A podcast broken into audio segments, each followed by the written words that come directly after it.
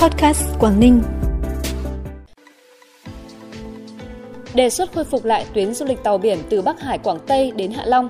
Lạng Sơn xin hỗ trợ 2.500 tỷ đồng xây đoạn cao tốc kết nối ba cửa khẩu.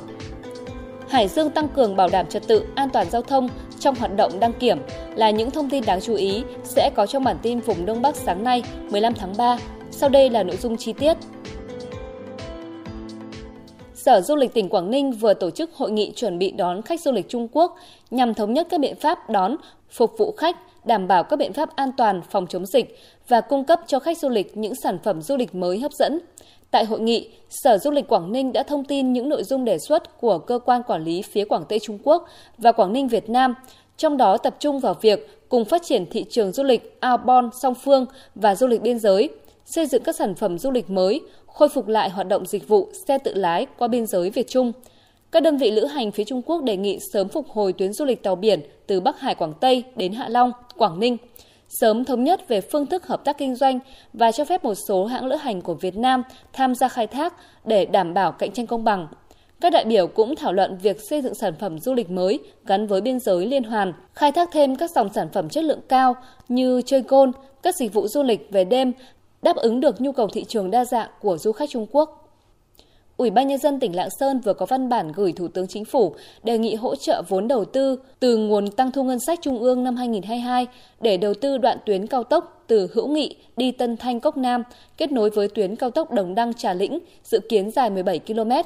quy mô 4 làn xe, kết nối 3 cửa khẩu là Hữu Nghị, Tân Thanh và Cốc Nam, có tổng mức đầu tư khoảng 3.500 tỷ đồng.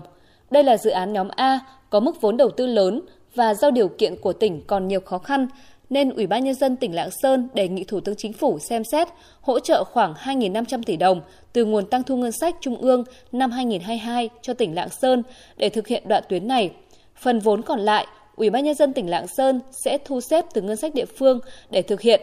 Nếu được hỗ trợ từ Trung ương, Ủy ban Nhân dân tỉnh Lạng Sơn cam kết khẩn trương hoàn thiện các thủ tục để khởi công dự án trong tháng 12 năm 2023, phấn đấu hoàn thành dự án trong năm 2025. Từ ngày 7 đến ngày 13 tháng 3, các trung tâm đăng kiểm ở tỉnh Hải Dương đã tăng cường nhân lực, thiết bị và làm tăng giờ theo chỉ đạo của Sở Giao thông Vận tải tỉnh để đáp ứng nhu cầu của người dân. Tuy vậy, tại tất cả các trung tâm đều diễn ra tình trạng các phương tiện xếp hàng dài chờ đăng kiểm. Nhằm bảo đảm trật tự an toàn giao thông trong hoạt động đăng kiểm, Sở Giao thông Vận tải tỉnh Hải Dương có văn bản yêu cầu các trung tâm đăng kiểm trên địa bàn chủ động thông tin đến các lái xe về số lượng xe sẽ thực hiện đăng kiểm trong buổi, trong ngày để lái xe chủ động tìm trung tâm đăng kiểm khác, tránh tình trạng ùn tắc, chờ đợi lâu gây mất trật tự an toàn giao thông và gây bức xúc cho lái xe, chủ xe. Lãnh đạo các trung tâm phải thường xuyên kiểm tra kết quả kiểm định của các đăng kiểm viên để kịp thời phát hiện, chấn chỉnh các tồn tại trong quá trình kiểm định phương tiện, công khai các thủ tục quy trình kiểm định, giá dịch vụ kiểm định, số điện thoại đường dây nóng của Sở Giao thông Vận tải và Cục Đăng kiểm Việt Nam theo quy định. Bản tin tiếp tục với những thông tin đáng chú ý khác. Ủy ban nhân dân tỉnh Hà Giang phối hợp với Đại học Thái Nguyên vừa tổ chức lễ công bố quyết định của Bộ trưởng Bộ Giáo dục và Đào tạo về việc thành lập phân hiệu Đại học Thái Nguyên tại tỉnh Hà Giang Phân hiệu Đại học Thái Nguyên tại tỉnh Hà Giang đặt tại trường Cao đẳng Sư phạm Hà Giang cũ, tiếp tục sử dụng đội ngũ giảng viên của trường Cao đẳng Sư phạm Hà Giang. Giai đoạn 1 từ năm 2022 đến năm 2025, phân hiệu Đại học Thái Nguyên sẽ tuyển sinh một số ngành thuộc nhóm ngành sư phạm, du lịch, sư phạm tiếng Anh với quy mô tuyển sinh từ 450 đến 500 sinh viên các hệ đào tạo. Việc thành lập phân hiệu Đại học Thái Nguyên tại Hà Giang sẽ góp phần đào tạo nguồn nhân lực, phát triển khoa học công nghệ tại chỗ, phục vụ phát triển kinh tế xã hội của tỉnh và các tỉnh lân cận như Cao Bằng, Tuyên Quang, Bắc Cạn. Đồng thời đây cũng là tiền đề để thực hiện liên kết vùng, liên kết quốc tế về đào tạo nhân lực trong tương lai. Trung tâm phát hành phim và chiếu bóng Thái Nguyên vừa tổ chức buổi gặp mặt kỷ niệm 70 năm ngày thành lập Điện ảnh Cách mạng Việt Nam. Điện ảnh Cách mạng Việt Nam được thành lập ngày 15 tháng 3 năm 1953 tại khu đồi cọ, xóm Bản Bắc, xã Điểm Mặc, huyện Định Hóa, tỉnh Thái Nguyên.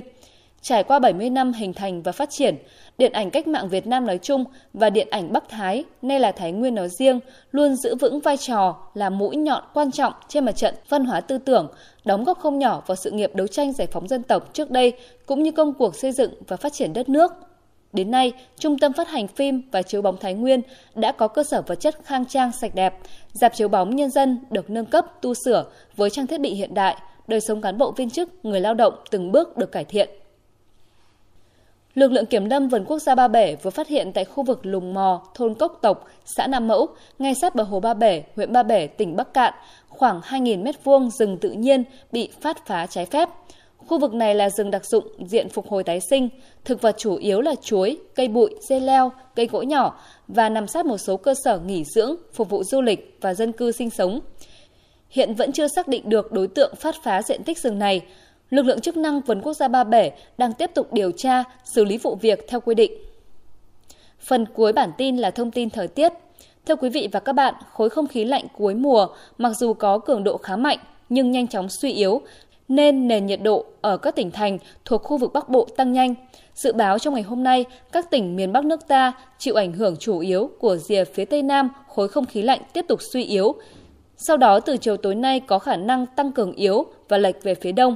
Do vậy, khu vực Bắc Bộ trời nhiều mây, độ ẩm không khí cao, về đêm và sáng có sương mù và rải rác có mưa nhỏ. Nhiệt độ thấp nhất phổ biến khoảng 15 đến 18 độ, vùng núi có nơi dưới 15 độ, trời rét. Ban ngày trời còn khá nhiều mây, nhiệt độ trưa chiều tăng lên mức từ 22 đến 25 độ.